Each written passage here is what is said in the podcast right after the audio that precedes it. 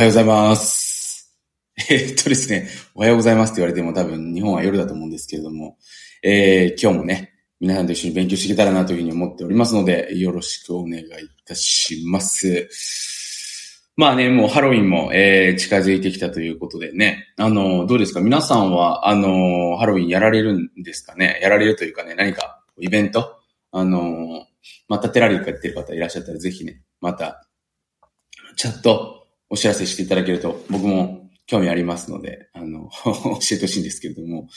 まあ、僕もハロウィンはですね、えー、まあ、毎年やってますけれども、今年に関してはですね、すごく気合の入った、あの、コスチュームっていうのかな、あの、手に入れまして、あの、どうしようかな、来月、来週、あの、また夜やるんですけど、その時にちょっと、まあ、着てみようかなと思いますので、来週ハロウィンじゃないですか。なのでね、まあ、皆さんもぜひ、あの、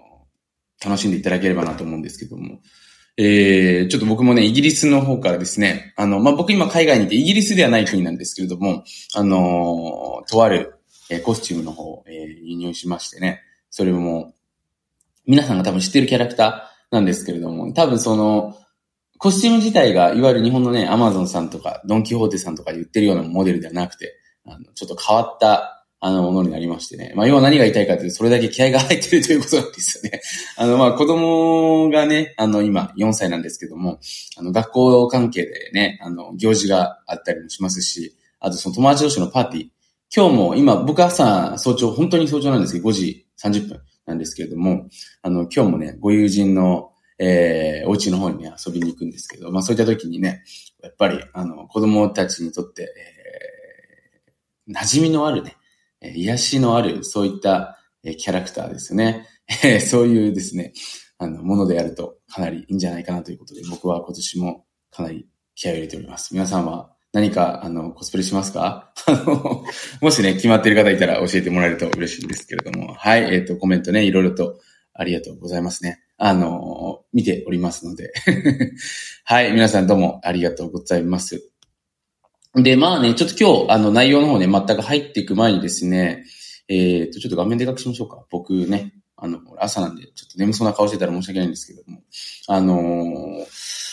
えっ、ー、と、まあ、今回ですね、まあ、あの、これ、ご存知の方もいらっしゃるかと思うんですけれども、まあ、こちらの著書ですね、これ、えっ、ー、と、ぜひね、まだゲットしてない方は、あの、ゲットしていただければなと思うんですけれども、まあ、ちょうどね、き、おとといですか？あのー、ものすごく有名な YouTuber の方がですね、えー、ご紹介してくださっていたりとかですね、まあ、他にもたくさんの方が、えー、勝手に 紹介してくださって本当にね、えー、嬉しい次第なんですけど、これぜひね、本当に、えー、読んでいただきたいなと思っておりますし、まあ、僕も読んでますけれども、もう一度ね、自分で書いて自分で読んできますけれども、周りのね、方にも、えー、結構良かったですという形でね、言われておりますので、まあ、これちょっとね、まだ告知はしてないんですけど、来月10月の後半じゃ、失礼しました。11月の中旬ですね。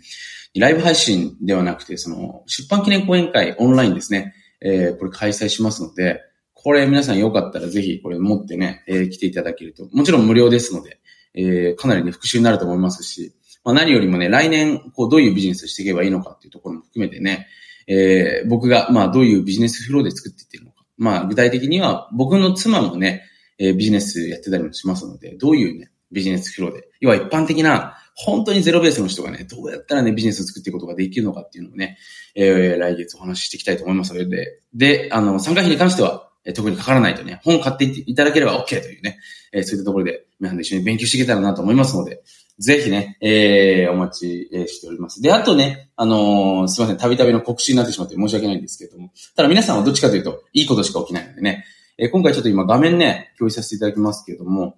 あの今回ちょっともしね、聞かれてる方もそうなんですけど、ダイヤモンドコースとね、ゴールドコースというものがございまして、まあ、この本読んでね、ちょっと勉強になったよって思ってね、SNS でちょっと書いていただいたりとか、まあ、この Amazon のね、レビューに何かコメントしていただけたらですね、えー、必ずですよ、必ず、えー、累計2万円相当のね、えー、ビジネス構築に関する、えー、ビデオですね、特別ビデオの方が見られるというね、そんな企画もやっておりますので、えー、ぜひね、あの、URL の方、まあ、 Voicy の方にも貼っておきますけれども、まあ、YouTube で見てる方もね、えこのビデオの下の方にあると思いますので、え今月末までですね、えー、になりますので、必ずね、お見逃しのないように、えー、チェックしていただければなというふうに思っております。本当以前ね、有料で販売させていただいたものをね、今回、えー、無料で提供提供させていただきますので、ぜひね、チェックしてみてください。いいですね。徳川イエスヤスさんとかいうね、方が非常に面白いコメントしてくださってますけれども、ぜひ皆さん、えー、チェケラッチョしてみてください。さあさあさあ、じゃあやっていきましょうか。えーと、あり、あレビューありがとうございますね。書いてくださってる方。はい、ありがとうございます。非常に嬉しい次第です。はい、まあ今日はですね、まあそんなわけでね、独占ビジネステーマということで、あの、やっていきたいんですけれども、その前にね、どうですか？ちょっと皆さん、あの、今日あったね、えー、今日まあせっかくなのでビジネス系に関する質問やっていきたいと思うんですけども、今日あった、なんかわからないけども、その、これビジネスになるんじゃないかなとかですね、今日見つけた、今日、今思うと、この人たちにもっとこういうものを提供してあげたら売れるんじゃないかなって思うものを、ぜひ皆さんちょっと今日振り返ってみていただきたいですね。今日自分が動いて中でね、まあ外に出た方もいらっしゃると思いますし、引きこもってましたって方もいると思うんですけれども、その中でね、なんかこういう人たち見つけて、この人たち、口には出してないけど、こういうこと悩んでんじゃないかな。じゃあもっとね、えー、その中でこういうことやってあげたらいいんじゃないかなってところね、えー、ぜひね、教えてください。まあ教えてくださいというか、ぜひこう、教えてあげたりとかね、誰か知り合いにいたら紹介してあげたらお金なんじゃないかなみたいなね、人、えー、思い出していただければなと思うんですけど、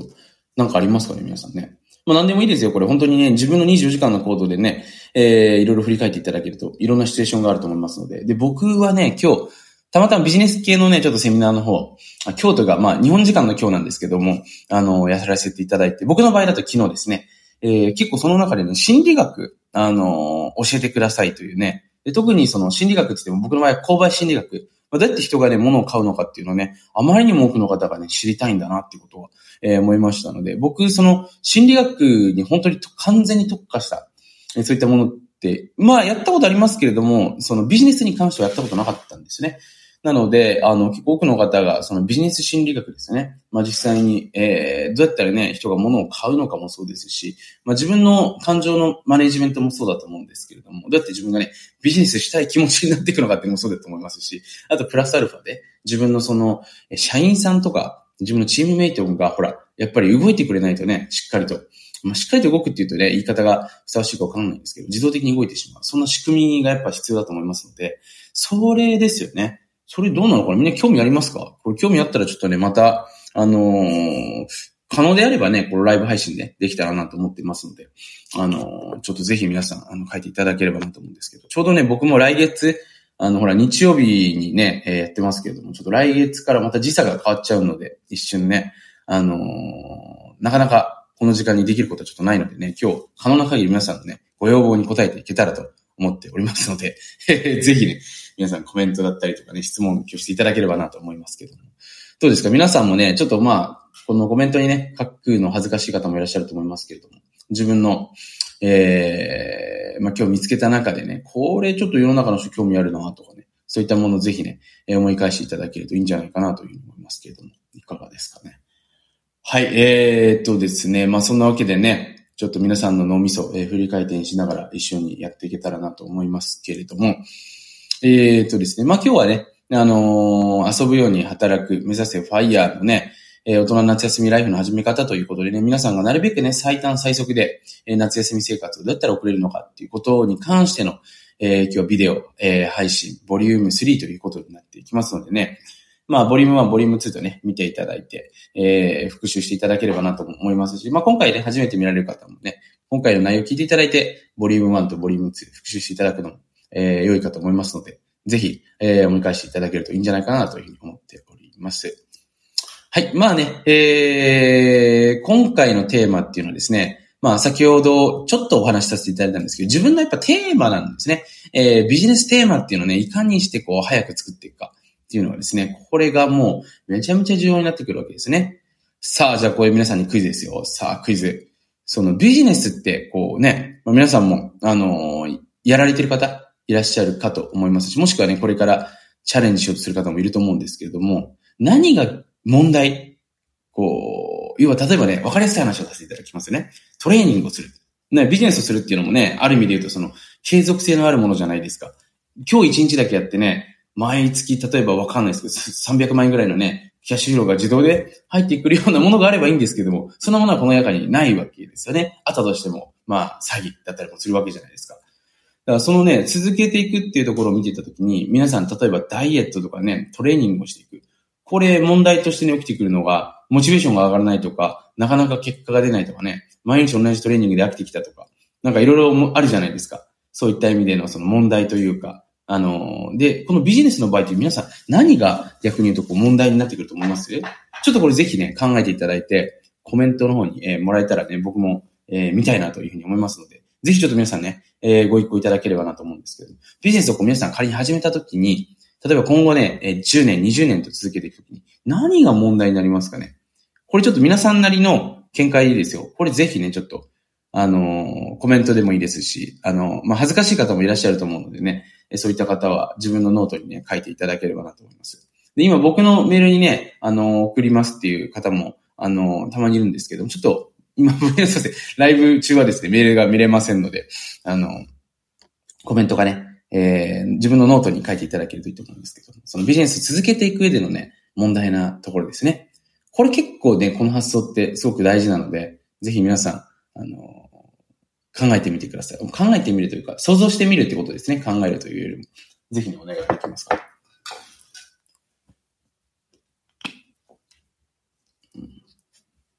で、逆に言うと、じゃあもうちょっとね、皆さんヒント、えー、一緒に考えてみたいね、例を挙げていくんですけれども、皆さんの周りの、例えば経営者の方とか、社長さんの方とか、社長さんの方おかしいですね。まあ、そういった方がですね、なんか困りそうなことですよね。困りそうなことというか、なんかこうね、ぶつかってそうな壁だったりとか、続けていくときにこういうことが起きていてやめちゃいましたとかね。仮にやめちゃったりとか、儲からなくなっちゃいましたとかっていう、その根本的な理由が何なのかなっていうことで。これちょっと皆さん考えたことあります？ぜひちょっとね、これ、えー、自分なりにでいいので考えていただけると面白いなと思うんですけれども。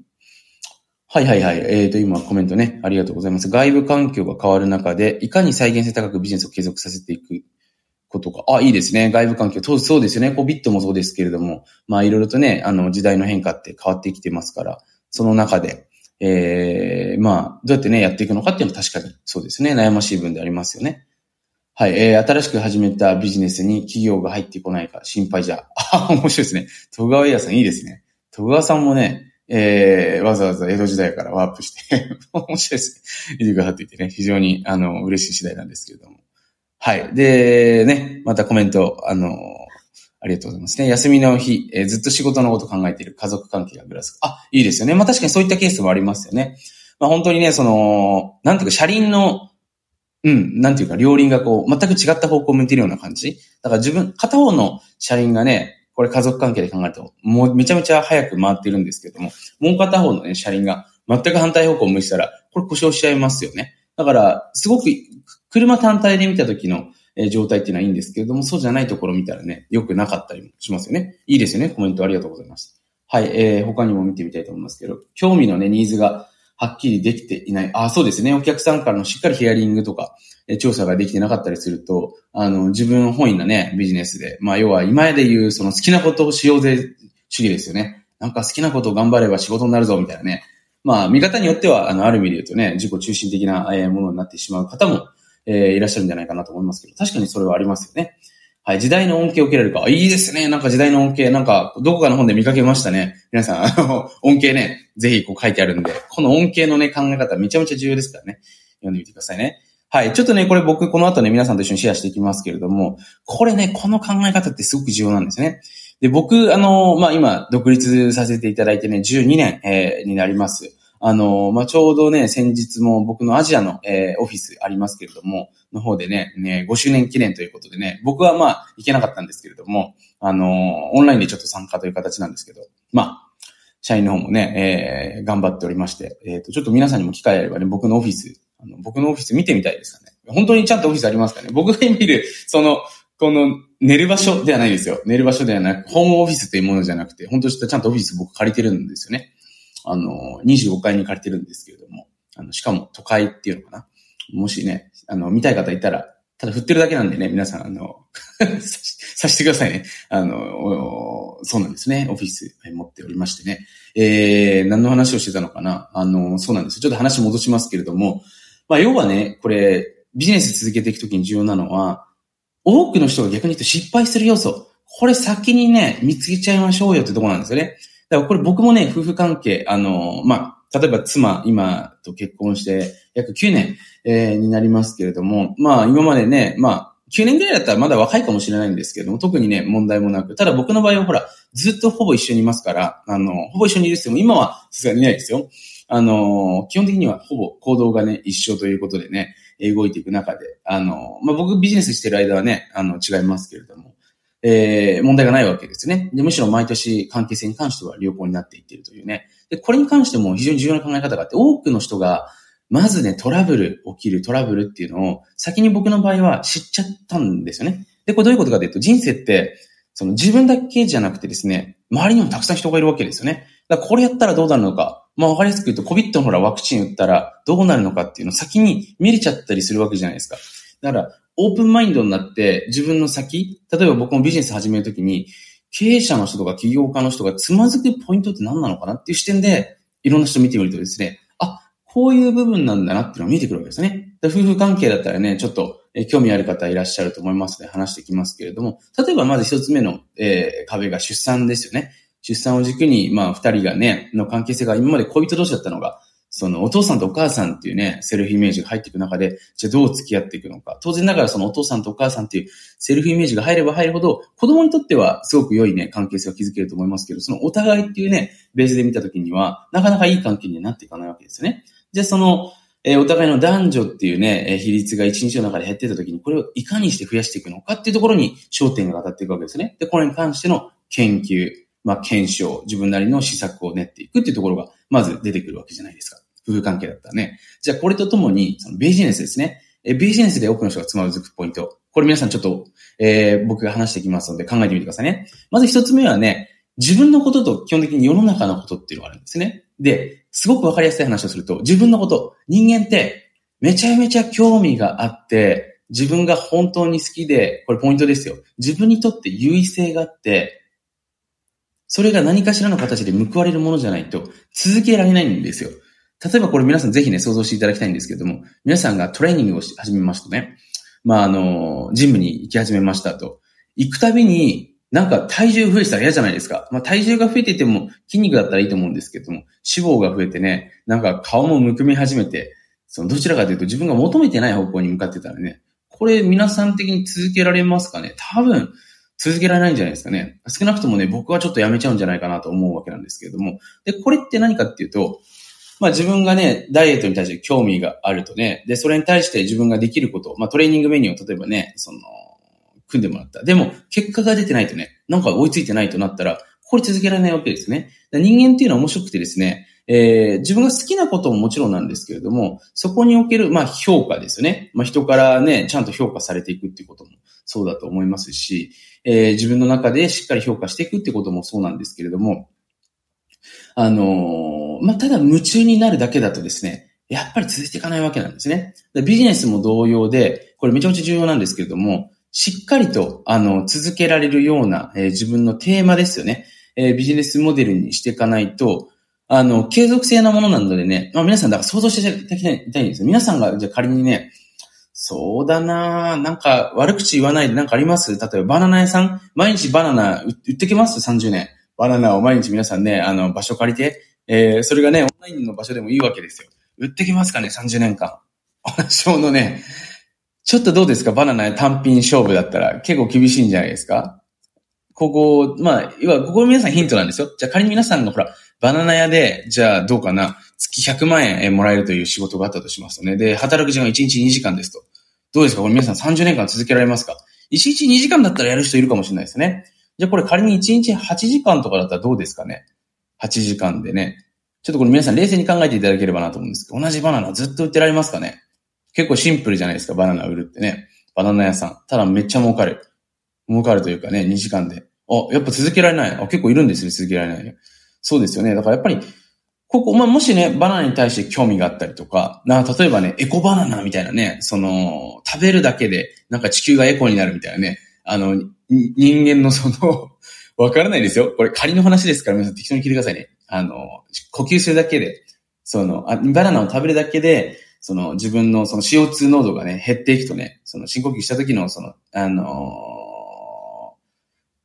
呼吸を吐いた時に出てくる仕事が減りますよ、みたいなね、そんなものを研究しながらね、売ってるんだったら、なんかその世の中のために立ってそうですただのバナナでね、例えばフィリピンとかどっか輸入してたものを売ってたら、ちょっと、なんていうんですか、続けづらいんじゃないですかね。まあもちろんね、お金儲かっていいかなと思うんですけど、いいですね、チョコバナナ。面白いですね、チョコ、チョコバナナ売り出したそうなんですね。そういったところがありますので、これ皆さんね、ここで分かっていただいたと思うんですけども、人間っていうのはですね、欲張りなんですよ。僕もそうです。欲張りです。だから、最近だとね、ほら、わざわざ商売ってほら、お客さんを満たせばいいだけの話なんですけども、自分が好きなこととかね、まあ僕みたいにこだわる人は、その、それを仕組み化して、働かないような形で回るような仕組みをいろいろ考え始めるから、その余計難しくなっていくわけなんですよね。だ欲張りなんですよね。でもそれでいいんですよね。でもそれだからこそ人間って続いていくと思うんですよ。トレーニングもね、ほら、そこにおける、例えば、えー、付加価値。僕もね、10、今3年からトレーニングずっと続けておりますけれども、まあ続けられている理由っていうのはまず興味があるからですよね。自分の興味がある。で、僕の場合、その、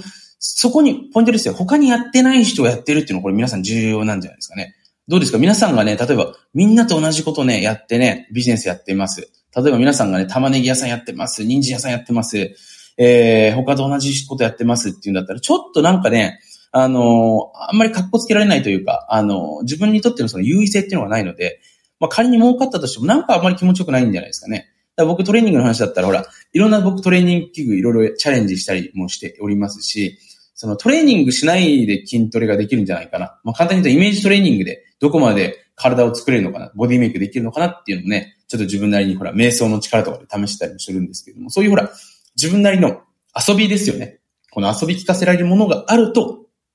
続いていくわけですよ。だから、これビジネスも皆さんがこれぜひ考えていただきたいのは、これからの時代はほら、ロングランの時代なんですよね。まあ、要はどういうことかというと、実際長いわけですよ。で、今ね、もう終身雇用っていうのがね、えー、終わりだというね、もうトヨタの社長さんだったらいろんな人が言ってるわけじゃないですか。でそんな中で、焦って、こう、ただお金だけを手に入れるようなビジネスをして、えー、続けられなくて終わっていってね、また始めていくよりも、自分がずっと続けられるものをですね、数年、まあ一年でにも二年でもいいのかけて見つけていただいて、それを人生単位で極めていった方が、結局皆さんがリーチになってしまう時代なわけなんですよね。えー、なので、それをぜひ皆さんと一緒に僕は考えていきたいというふうに思っているわけなんですね。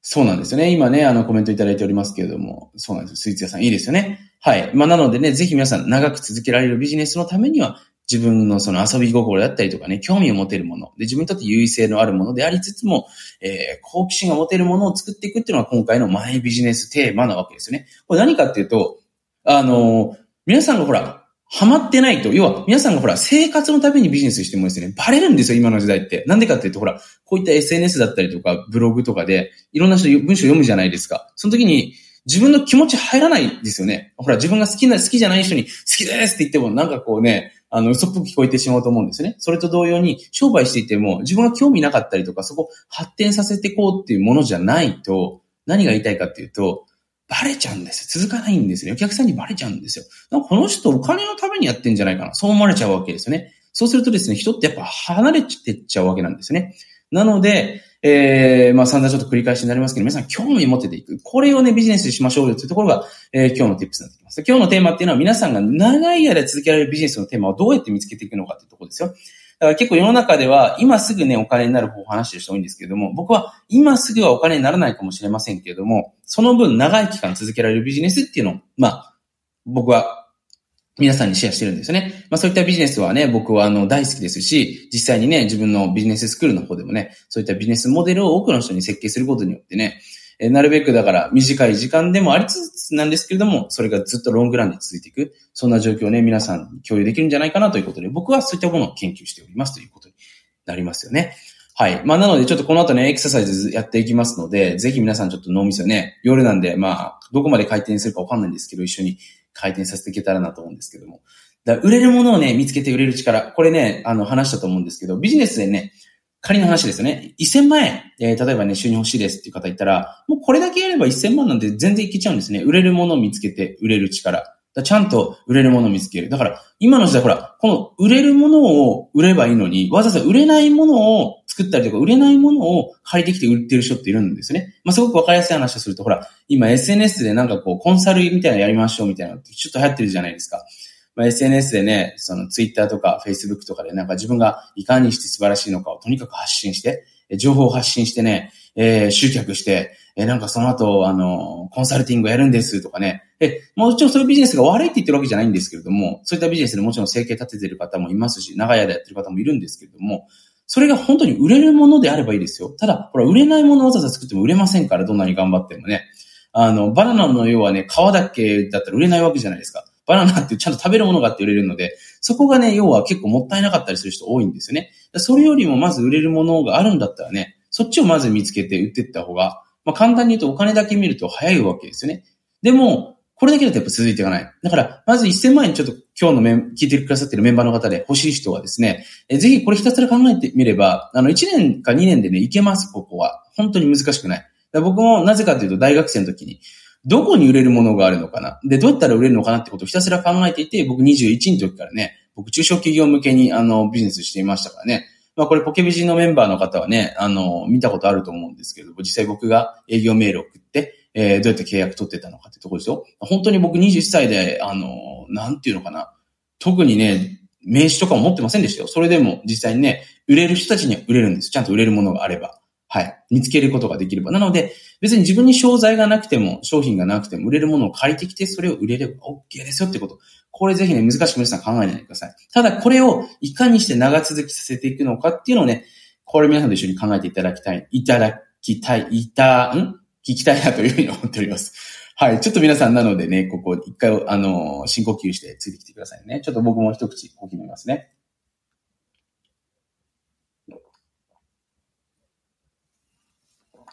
はい。えー、お待たせしましたね。じゃあやっていきますよ。じゃあですね、売れるものを見つけて売り続けていく力ですね。いかにして長続きして、えー、それに対して自分のね、興味を持たせていくか。で、ここでの二つの問題、皆さんもう一度お伝えになりますよ。経営者の方だったりとか起業家の方。まあ、その浮気してしまうとかですね、家族関係があれになっちゃうとかね、その、なんていうの？まあ、他のいろんな問題ありますよ。それ以外で自分がビジネス飽きちゃう人が多いんですよね。だからどういうことかっていうと、儲かってくると結構人って飽きるんですよね。仕組み化してね、何もしなくなってくると。で、ここでのお客さんの目線として見てみるとですね、やっぱりそこに対してパッションだったりとかストーリー性、要はただ儲かるためだけにやっているところだと、そのリピート化していかないわけなんですよね。えー、これちょっとポケビジメンバーにはね、昨日、あの、Facebook のグループに投稿したと思うんですけれども、ほら、今髪の毛、えー、ね、皆さんにもシェアしたと思いますけれども、髪の毛、あの、売れる時代なんですね。面白いですね。髪の毛売れるってどういうことですかってことなんですけども、まあそういう本当時代なんですね。で、まあ、アートネイチャーさんね、今ものすごく儲かってますけれども、あのなんていうの？やっぱパッションがあるから売れてきますよね。そういったビジネスやってる人。まあ、大企業なんでね、あれですけれども。で、なのでお客さん目線としてはやっぱりストーリーだったりとか成長。例えば皆さんね、アップルのね、えー、ちょっと僕今目の前には、アップル系のもの、ちょっとごめんなさい、ほら、僕携帯を雰囲気も近くにしてあるので、これ、えー、AirPods Pro ってありますけれども、アップルのね、プロダクトってもう進化してってるじゃないですか。これだから、成長してってるところってやっぱその消費者側から見たらすごく魅力なんですよね。だから皆さんが通っているお店のね、味が進化してる。これも最高なわけじゃないですか。だからね、そういった部分が一つ。で、それとは別にね、サービス提供者の目線ね。えー、これだからね、最初お金だけ儲かるだけでもよかったと思うんですけれども、そうじゃなくてね、やっぱりお金以外の報酬ですよね。えー、やりがいだったりとかお金以外の報酬。好奇心、評価だったりとか、そういったものがね、やっぱりないと続いていかないんですよね。だから逆にそこの部分を満たすことができれば皆さん続いていくってことが分かったんじゃないかなと思います。なので今回大事になっていくのは二つ。サービス提供者。要はこれからビジネスをする人の目線で見たときに、お金以外での報酬だったりとか発展性。わかりますけど、皆さんのだから身長がちゃんと伸びていくイメージですよね。ちっちゃい時ね、昨日より今日、今日より明日。まあこの本にもね、書きましたけれども、えー、まあ大人と子供の誓いやっぱりそのできることが増えたりとか、知識が増えていくとかですね。そういった部分をビジネス上でもちゃんと得られるような仕組みを作っていかないと、え続きませんということですね。それとは別にお客さん目線で考えてみたときに、ストーリーだったりとか、成長ですよね。こういったものがないと、続いてきませんよっていうことが、えー、起きてくるということになりますね。はい。えー、その中でちょっと待ってください。喉を今、潤させてくださいね。なので、もしね、じゃあ僕が仮にね、独立今からするのであれば、どういうビジネス展開しますかって言ったら、この二つのビジネスやっています。まず一つ目がね、めっちゃ儲かるビジネス。で特にこれは自分のやりがいとか考えないです。ただほら、ランニングコストだったりとか皆さんの生活費必要なので、めっちゃ儲かるビジネスやります。で、もう一個は、今日僕が提案していく研究ビジネスですよね。あの、だから例えば僕だったら転売とか、あの、儲かって、すでに売れているものを見つけて、それを他の人が売ってないところで売っていくっていうビジネスまずやりますよね。で、もう一つが研究ビジネスということでね、えー、一生続けられるビジネスの方を僕は始めていくんじゃないかなというふうに思っておりますね。この二つ。はい。だから、ある意味で言うと、片方の方は、まあ、儲かる利益が出る。けど、その生活とか、その好奇心に関してはわからない。で、もう一つの方は、どっちかというとエコでやるとエネルギーを得られるというね、そういうビジネスの方をやっていくということになっていきますということですね。で、ここでね、ちょっと皆さん、ボリューム1とボリューム2でね、まだ見てない方もいると思うんですけれども、あのビデオぜひね、見ていただいて、まあ、もしくは音声聞いていただいてね、もう一度ちょっと自分の過去とね、ニッチ、えー、振り返っていただけるとね、そこからも自分のテーマ見えてきたりもしますので、まあ、今日これ皆さんね、一日で、あの、出てくることないと思いますよ。ただね、あのー、いずれ考えてれば人間ってのは出てくるようになってますので、えー、ぜひちょっとそこを、あの、意識して、えー、自分の脳に書いていただけるといいと思うんですけれども、研究ビジネスね、これから流行っていくと思います。この研究ビジネス。簡単に言うと皆さんが一生涯かけて研究したいテーマって何ですかってことですね。じゃあ今日これ一緒に見つけていきましょうってことなんですよ。じゃあ川本さんの場合何なんですかっていうと、僕のほら、こういった本書いたりとか、その、まあ、例えばこういうビデオを配信させていただいたりとか、僕ポケビジっていうのもやってたりするんですけど、そういった活動って、これ、なんていうんですか、僕の研究ビジネスなんですよね。まあ、簡単に言うと。僕、まあ、どういうことを研究してるかっていうと、ほら、普通の人と違うのは、まあ、海外の教育関係であったりとか、人間のその成長だったりとか、その認識ですよね。人はどうやってね、ものを認識したり、世界を認識して、それを自分のものに捉えていくのかっていうことですよね。えー、そういった部分だったりとか、まあ僕の場合だったらその、まあ全人類、まあ僕が関係する人ですよ。なるべくその、まあご機嫌で僕言ってますけれども、そういったものをね、えー、見つけていく。まあ自分がご機嫌な仕組みを作れるようなえ状態になっていくことによってね、世の中がハッピーになっていくんじゃないかなというふうに思ってますので、それが僕の研究対象なわけですよ。それに準ずるものは、えー、全部僕の人生の中で投資していくというかね、見つけて見えていくということでね。まあ、いろいろやってたりするわけですよね。いろんなまあ国に行ってみたりとかね。まあ僕なりに、例えばノウハウを測る機会をやってみたりとか、サプリメントね、研究してみたりとか。えー、それが僕の要は人生のテーマなわけですね。それが、えー、一部が、まあ、僕の仕事になっているという。まあ、僕、いくつかやってる中の一つのものになりますけれども。なので、今回これお聞きになっている方もですね、研究ビジネス、これぜひね、あ、そう、面白いですね。ありがとうございます。これぜひね、えー、ラボラトリーのようにね、自分の要は研究所ですね。自分研究所を作っていただいて、俺これについて研究したいなってものをやっぱ見つけてね、それやるから人生意味あると思うんですよね、僕は。僕、真鍋さんね、あのー、まあ、先日週話したかなえー、まあ今期は、今期とかしてノーベル物理学賞だったと思いますけども、取られてね、素晴らしいですよね。あの、まあ、スピーチお話されてましたけれども、えー、ぜひこれね、皆さんよかったら、真鍋さんね、あの、YouTube で多分ビデオ上がってると思いますので、見ていただければと思いますけれども、えー、日本人に必要なものはね、好奇心だと、えー、おっしゃってましたよね、まさに。で僕が今回話してるのも、本当にこの儲かるためじゃない、この好奇心がゆえに、えー、続いていくビジネスっていうのをぜひね、皆さんに作っていただきたい。好奇心で研究していたものがたまたまお金になってましたっていう状況ですよね。これぜひ作っていただけたらね、皆さんほら、特にプレッシャーないわけなんです。だってお金にしようって思ってないんで。研究してるんですけど、その研究対象がお金になる対象やってるんで、お金になっちゃうっていうね、それだけの話ですから。それちょっとね、ぜひ皆さんと一緒に見つけていきましょうよっていうのが今日のセッションになってきます。ちょっと時間の方がね、えー、あと12、3分くらいになりますので、早巻きでね、皆さんやっていきたいと思いますので、ぜひ一緒にね、えー、チェックしていただけたらなと思いますけれども。で、ボリューム1ね、ボリューム2、ぜひね、これもう一度皆さん書いていただく。とりあえずほら、皆さんの脳みそで考えていることって、今この瞬間って、例えば皆さん分かりやすい話、今この瞬間に、えー、15年前の皆さんの悩みを僕がね、教えてくださいっても多分出てこないと思うんですよね。だからこれ書き出すっていうのはやっぱそういうことで大事で、一日にその出てくる量って限られてると思うんですよね。なのでそれをしっかりね、書いてみるっていうのがえ重要になってきますよね。はい。なので、まあそういった意味で過去のね、もう一度、あの、ものを見ていただいて出していただけるといいのかなと思うんですけれども。はい。じゃあ、ここからちょっとね、実践エクササイズやっていきますので、えー、僕いついくつか質問を投げかけてきますので、これ皆さんね、紙に書いてみてくださいね。えー、まず一つ目ですね。えー、自分が興味があること、今全部書き出してみてください。自分が興味があることね。えー、自分が興味があること。何でもいいですよ。まずはね、その自分の目の前でいいと思います。ダイエットとかね。えー、まあそうだな。例えば僕、ヘアロスビジネスっていうね、ヘアロスって、そのまま、あの、髪の毛がロスする。まあ、日本だと言うとハゲっていうんですかね。ちょっとわかりやすすぎですよね。ヘアロスビジネス。まあ、ヘアロス関係ってのは僕興味があるんですね。なんでかというと、多くの人が興味があるっていうのもそうですし、僕、あの、遺伝子上ね、あのー、僕の書いててもハゲなんですよね。ハゲ。ハゲ一色。えー、まあほら、みんな、ちょっと笑うとこなんで、これ、ぜひね、僕、皆さんのほら、顔見れないんで笑ってもらえればなと思うんですけど、僕のおじいちゃんもね、あの、今もう天国行ってますけど、ハゲですよね。僕の親父もハゲなので、うん、もうハゲ家庭なわけですよ。だからその中でちょっと僕から、その遺伝子には逆らえないと思うんですけれども、何かそこでね、えー、インパクトを起こせるんじゃないかな。ちなみに僕のおじいちゃんからね、そのもう、あの、その頭髪ケアというか、そういうのやってましたからね。しっかりとね。スカルプっていうのかな。やっててもハゲですから。それをちょっとね、現代のその最先のね、テクノロジーだったりとかね、生活習慣、まあ、ホルモン僕ほら勉強してるじゃないですか。えー、そういったもので、なんか、なんとかできないのかなっていうのが僕興味ありますね。皆さんの中のその興味、ぜひ書いてみてくださいね。興味。なんでもいいですよ。興味ね。例えばテクノロジーに興味があるな、人間の進化に興味がある、オイルに興味がある、まあ最近だったら大麻、えー、朝に興味がある、まあ何でもいいじゃないですかね。ファッションに興味がありますとかね、e コマースに興味がありますとか、何でもいいと思いますので、ぜひ書いてみてくださいね。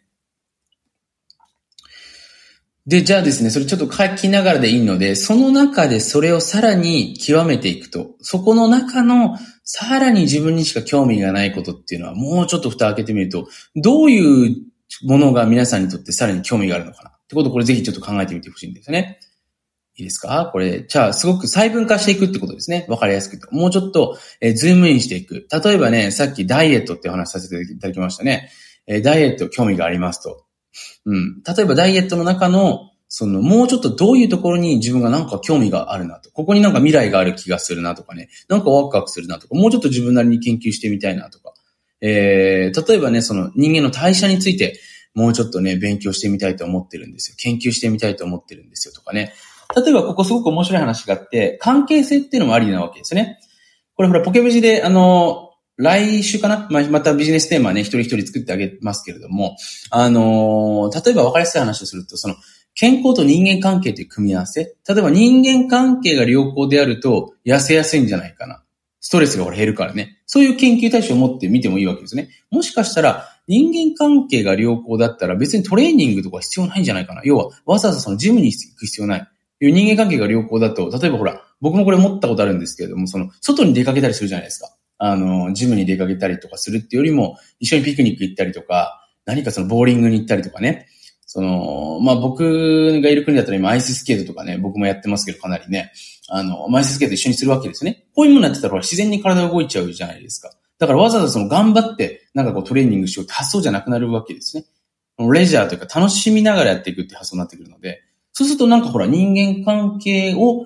うまく極めていくことによって、おのずと体が痩せてくるんじゃないかなっていう研究対象。なんかこれ面白そうだなとね、になってくるわけですね。自分が興味があることをまず一つ書き出していただいて、その中で他に興味持ってないけども、ここに興味持ったら自分面白いんじゃないかなって思えるものですね。要は自分の優位性を見つけていくんですけども、ここちょっと皆さんぜひね、これ難しい質問になってくると思うんですけど、これ考えていただきたいですね。僕だったらほら、なんか幸せになろうって結構いろんな人が言ってるんですけども、そのほら、幸せってなんか結構アバウトすぎるじゃないですか。だからそこをもうちょっと紐解いて見ていったときに、どういう状態が本当に人にとって幸せなんですかっていうのを、ほら僕の場合ビジネス面だったりとか、それがだからビジネスだけじゃなくて人間関係面、まあこの本にも書きましたけれども、ほら、人間関係がね、良くないと、ひたすらそのこと気になってね、人生楽しめませんからね、そういった部分だったりとかっていうことに関して、ちょっと自分なりに研究してみたいなとね。自分の生活どうなんだろう。他人の生活どうなんだろうっていうことに、フォーカスを当ててみていくと、いろんなものが入ってくるわけですよね。なので、そういったものをやってってるんですけれども。はい。まあ、なのでね、昨日もちょっと僕、子供に、あのー、いかにしてこうね、あの、自分の欲をマネジメントできるのか4歳なのでね。だから、まあ、今日ちょうどね、僕の子供の友達の、あの、ウィリアム君っていうね、あの、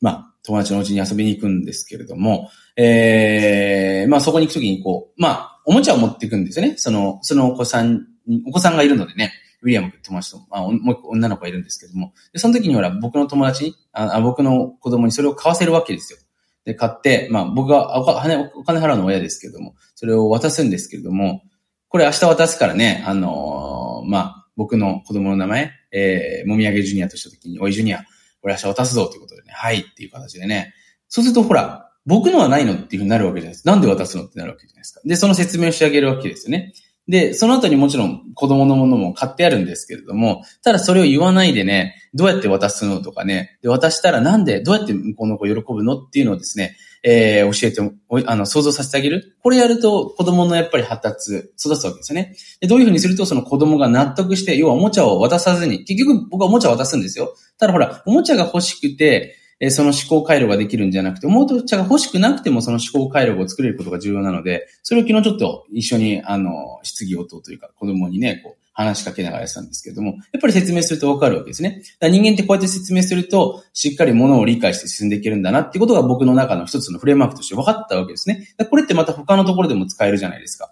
こういうのが僕の研究対象になったりするので、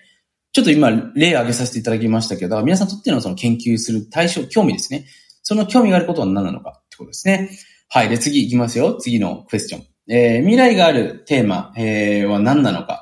その自分が書き出していったテーマの中で、これもうちょっとこれからね、えー、世の中で注目されていくんじゃないか、伸びていくんじゃないかな。わかりやすい話をすると、ヘアロスビジネスね。これから髪の毛どうですか？悩む人減りますかね？増えますかね？多分増えていくんじゃないですか？かそうやって考えてみると未来はありますよね。だから、要は拡大していくような市場ですよね。えー、それは何なのか、皆さんがね、今見ている中で、これちょっとぜひ、あのー、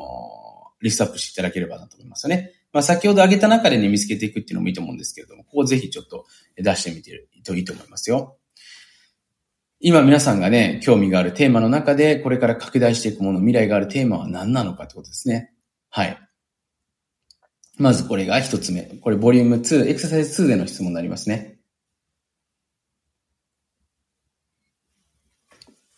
で、これね、ちょっと後でまたね、アーカイブ残しておきますので、もう一度ね、また見ていただいて、あの、復習していただけるといいと思いますのでね。あのー、まあ、特にこうやってね、あの、熟考する時間、自分としっかり向き合って、えー、世の中と向き合ってね、設計して考えていく時間って本当にね、今の時間重要ですからね。今日そういった意味で本当にここにね、参加、ライブで参加されている方は、すごく本当にいい決断されていると思いますので、えー、ぜひね、こういう自分としっかり向き合って話をしていく時間はぜひね、大事にしていただきたいというふうに思いますよ。なのでね、未来がある、えー、テーマ、自分が興味がある中で、これ伸びていくんじゃないかな。なんか未来がありそうだな。例えば宇宙ね、えー、あと僕だったらその、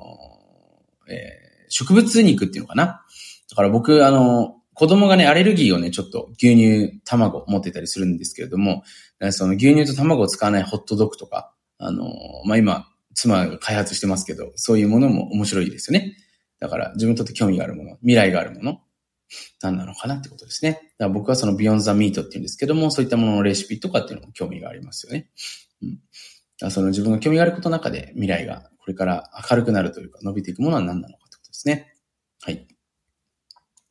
で、そのね、あの、もうちょっと質問変えさせていただくとですね、自分がその中でどういうふうのものを極めていくと、えー、自分の未来がね、素晴らしくなっていくんじゃないかなっていうところですよね。えー、そこもちょっとぜひ考えていただきたいなと思います。未来と人類が素晴らしくなるのかということになりますよね。はい。自分の興味がある中で。はい。じゃあ次行きますよ。えー、これ後でまた皆さん考えてみてくださいね。はい。じゃあここポイントですね。その中で、えー、今皆さんがリストアップした未来がこれありそうだなって思うもの。例えばね、僕だったらそのヘアロスビジネスね。えそれは誰がね、共感してくれてサポーターになってくれるのかなってことですよね。これちょっと皆さん書いてみてくださいね。サポーターになってくれる。要は応援してくれるんじゃないかな。その中でね、誰が、例えばヘアロスビジネスだったら髪の毛が減りかけているね、その30代、えー、まあ大体30代からって言われてますから、30代から40代にかけての男性、もしくは50代にかけての男性ということですよね。で、例えばね、その、うん、遺伝子的にもう遺伝子キットで、僕の場合だったら、その対象を例えば考えるんだったら、その、も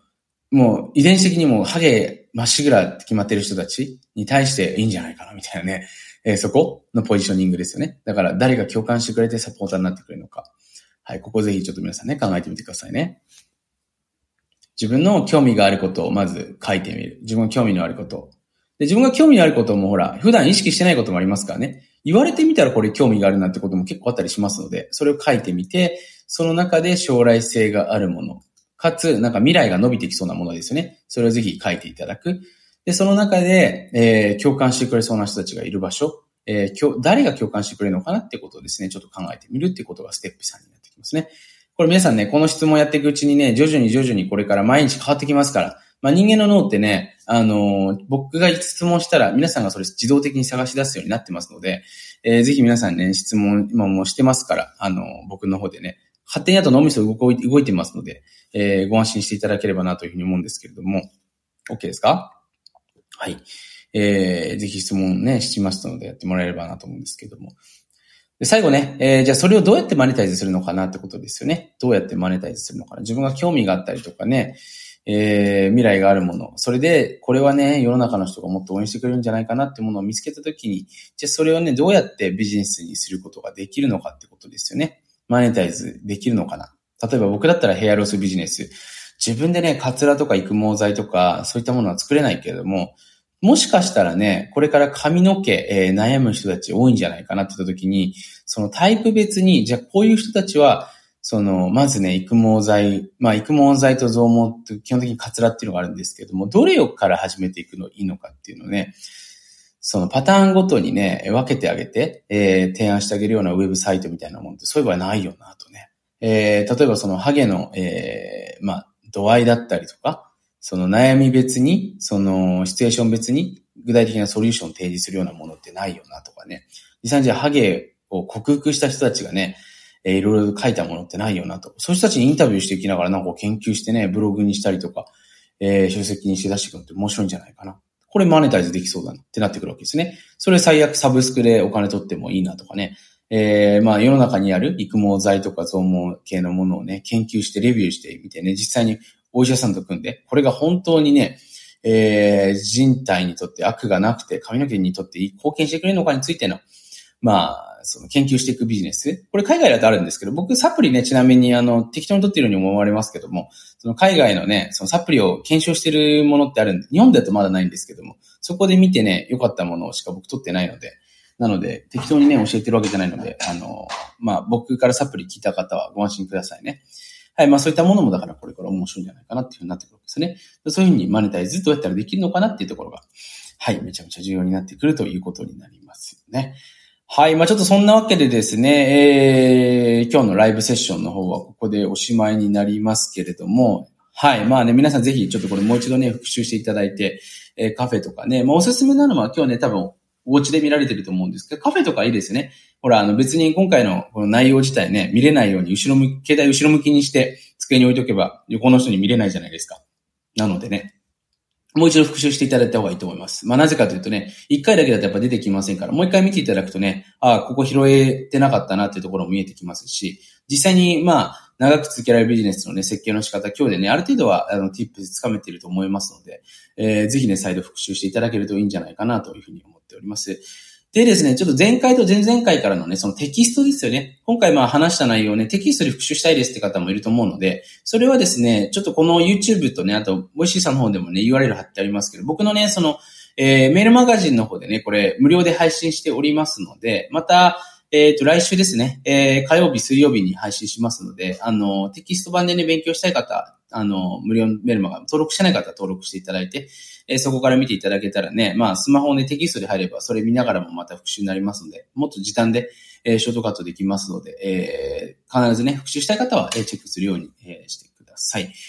はい。まあ、そんな形になりますけれども、だからあとテーマね、本当これ皆さん一人一人に見つけてあげたいんですけど、どうしてもね、今日時間の関係でもできませんので、えなるべくね、あのー、自分のテーマ、あの、人と話したりとかね、こう、僕みたいに得意な人に見てもらうっていうのも一つの選択肢だったりしますのでね、そういったね、やっぱり環境を、えー、見つけていくっていうのも、えー、いいと思いますので、ぜひね、えー、チェックしてみてください。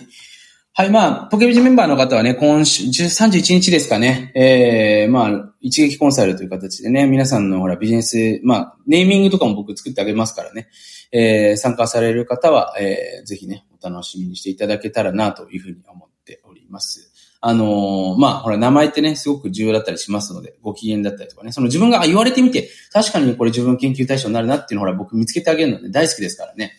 あの、それを見つけるのが、まあ僕のね、転職だったりもしますのでね、そのストーリーテリングというか、その人のストーリーですね、人生通して。はい。なので、えー、ぜひね、楽しみにしていてください。じゃあ最後質問でもしあったら、二つか三つぐらいね、受け付けてられたらなと思いますので、もしあったらですよ、えー、チャットの方にお願いします。なければ、えー、今日は皆さんね、お休みしていただいた方が、えー、よろしいかと思いますので、えー、お休みなさいということでね、明日に備えましょうということですね。はい。なので、もし質問あったら、まあ何でも構いませんので、えー、おっしゃってください。もしあったらで構いませんよ。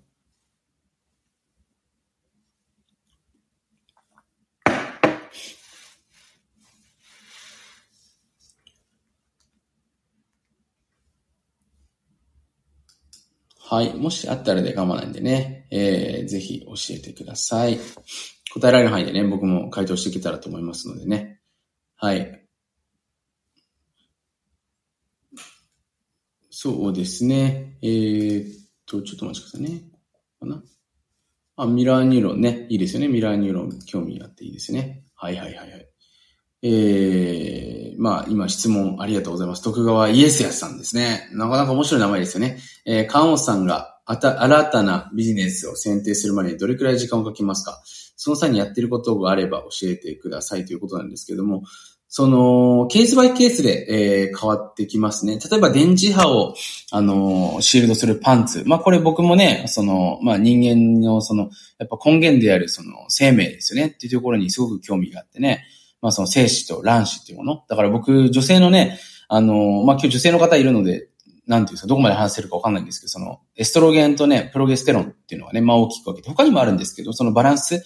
まあ、あの、見ててわかるんですね。まあだから女性にとってどの時期仕事した方がいいとかね、どの時期仕事しちゃいけないとかっていうのも、これ僕の一緒に仕事してる人にはやっぱりシェアしてるわけですよね。まだ日本だとね、そういったものなかったりするんですけれども。で、それから始まって、まあその人間のその妊娠ですよね。えー、いかにしてやっぱりその、良いものにしていくかっていうのにテーマがあって、その中で、電磁波パンツがあの考えていったのが、やっぱ1年ぐらいかかったんじゃないですかね。そういった意味で。だそのものとことによりますよね。えー、なので、うん、まあ、その僕が仮に今キャッシュフローがある前提でやってたので、もしなければ、さっき言ったんですけど、儲かるビジネスを一個見つけつつも、もう一個自分が研究できるテーマっていうのをね、やっぱ一年かけてやってきますよね。で、いろんな人に聞いたりとか、これはだから実際に、儲かただ儲かるビジネスだけじゃない人とやっぱり接しないと見えてこないので、どういう気持ちでその人がビジネスしてるのかとかね、発掘してるのかっていうところをやっぱり見ていかないと、ほら、世の中のほとんどの人がお金のためにやってますから、会社経営者もね、みんな口ではいろいろ言ってますけど、ほら、研究したくてやってる人ってほぼいませんからね。やっぱそういう層の人たちですね。をやっぱり見つけて、時間を、そこと出会ったったら結構早いと思います。僕もそういう人たちが結構周りにいるので、あの、研究してやってる人が、そこに入っていくと、やっぱ早いですよね。1、2ヶ月、3ヶ月とか、うん、そんな中で見つかるんじゃないですかね。うん。で、ただ一人で見つけようと思うと、ほら、周りでやっぱりお金しか追ってる人がいないと、どうしてもね、あの、自分がやっていることがなんか大丈夫なのかなって思い始めちゃうのが人間ですから、これね。あの、それ次第ですから、コミュニティ次第だと思いますね。はい、えー、質問ね、ありがとうございます。1の自分しか興味がないことというのが難しいですね。えー、見つけ方って難しい。いや、それ当然ですよね。今日しか、あの、まだ、ほら、始めてないじゃないですか。だから徐々に徐々にね、これ、あの、自分の脳に質問していくとね、見えてきます。なので、ぜひね、これ、あの、ほら、まだ無料で見れますからね、これ。えー、ぜひ復習していただきたいっていうところになりますよね。はい。あのー、まあ、最初はね、ちょっと難しかったりすると思うんですよ。当然ながら。だって今まで考えたことないですからね。あの、逆にこれ難しくないですって人いたらね、もうビジネス始めちゃってると思いますからね。えー、難しくて当然ですので、興味がないことっていうのはね、当然ですから、あのー、まあ、じっくりでいいですよ。自分しか興味がないこと。何なのかな？他の人興味、これ興味がある、うん、他にやってる人いるな、あ、じゃあちょっと違うのかな。っていうのをね、ほら、いきなりこれやってる見つかっちゃったら人生なんかシンプルじゃないですかね。だから、それをぜひ、えー、ゆっくり見つけていくってとこですね。で、なるべく一緒に見つけてくれる人見つけた方がいいですよね。僕的に言うと。君これなんかすごい考えてる時にワクワクしてますよとかね。えー、君、あのー、なんかこれ楽しそうだよっていう、俺どういう時楽しそうとか、要するにやっぱ見てくれる人いいですよね。オブザルバーって、あのー、観察してる人。まあこの観察のスキルってね、これ、まあ引き寄せの法則とか、量子力学使っていく上でも非常に重要なテクニックなんですけど、これ、自分がビジネスしていくときも重要ですからね、観察。世の中のものを観察していく。ね。これね、ぜひちょっとまた機会あったら、まあ勉強する機会作りたいなと思いますけれども。はい。まあ、そんなわけで、最後質問ですね。えー、一個やってきます。えー、川本さん、ありがとうございます。えー、まあ、カフェやセミナー、セミナーで、えー、私が心残ったことをブログにアップしてもよろしいでしょうか？あ、いいですよ、全然。僕のね、この YouTube のビデオもそうですし、勝手にね、今回、まあ皆さんがいいなって思ったことはね、あの、どんどんどんどん発信していただいていいと思いますし、まあ僕の名前使ってね、実際にあの、何か売ってる人っていうのもいますので、全然それでも問題ないですからね。これ、ただちょっと悪口書けたら僕もなんか悲しい気持ちになりますけど、川本さんは薄毛について話してましたけど、いい人でした、みたいなね。あの、そういう感じだったら僕もいいと思うので、ぜひ皆さん、あの、積極的に使ってみてください。はい、じゃあですね、そんなわけで今日もね、ちょっとあの時間を大幅に延長してしまいましたけど、皆さん、えー、最後までお付き合いいただき本当にありがとうございました。えー、少しでもね、本ライブがお役に立てたら非常に嬉しい次第ですし、えー、まだね、本読まれてない方は読んでいただいてね、えー、ぜひあと、えー、これ SNS とかね、あの、レビュー書くとプレゼントもらえますので、そっちの方もね、えー、漏れなくチェックしてみてください。そのわけでね、えー、31日最後ラストになりますけれども、えー、僕ハロウィンのね、コスプレしてきますので、えー、ぜひ皆さん何なのか当ててみてください。ちょっとぜひですね、僕も楽しみにしておりますので、これ当たった方はね、これメールかなんかでくださいね。Facebook でもいいですから。Facebook に書いてるかな。あの、当たった方はなんかプレゼント多分あげますので。多分じゃ失礼だな。あげます。当たった方ですよ。なのでぜひ皆さん YouTube のこのコメントか、えー、僕の Facebook のコメントに、えー、してくださいね。YouTube か Facebook の方でね。あと、 Voicy でもいいですね。はい、えー、ぜひ、えー、お待ちしております。はい、そんな感じで今日もありがとうございました。またどこかでお会いできたら嬉しいです。どうも